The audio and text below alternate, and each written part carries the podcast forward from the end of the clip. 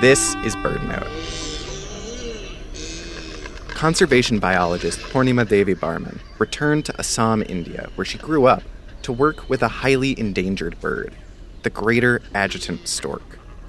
The species nests in populated areas of Assam, where it's known as the Hargila.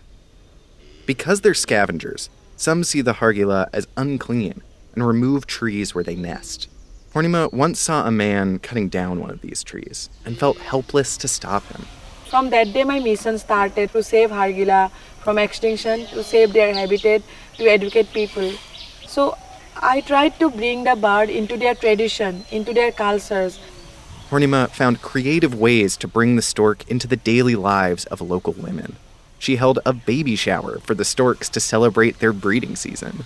And then we celebrated with the people, with the women of the village together, like stork baby shower, like like the like exactly the way we do for the Assamese women when they are expecting mothers. Then I don't need to tell them that do not cut down the trees. Then they came to know that we have to protect the trees.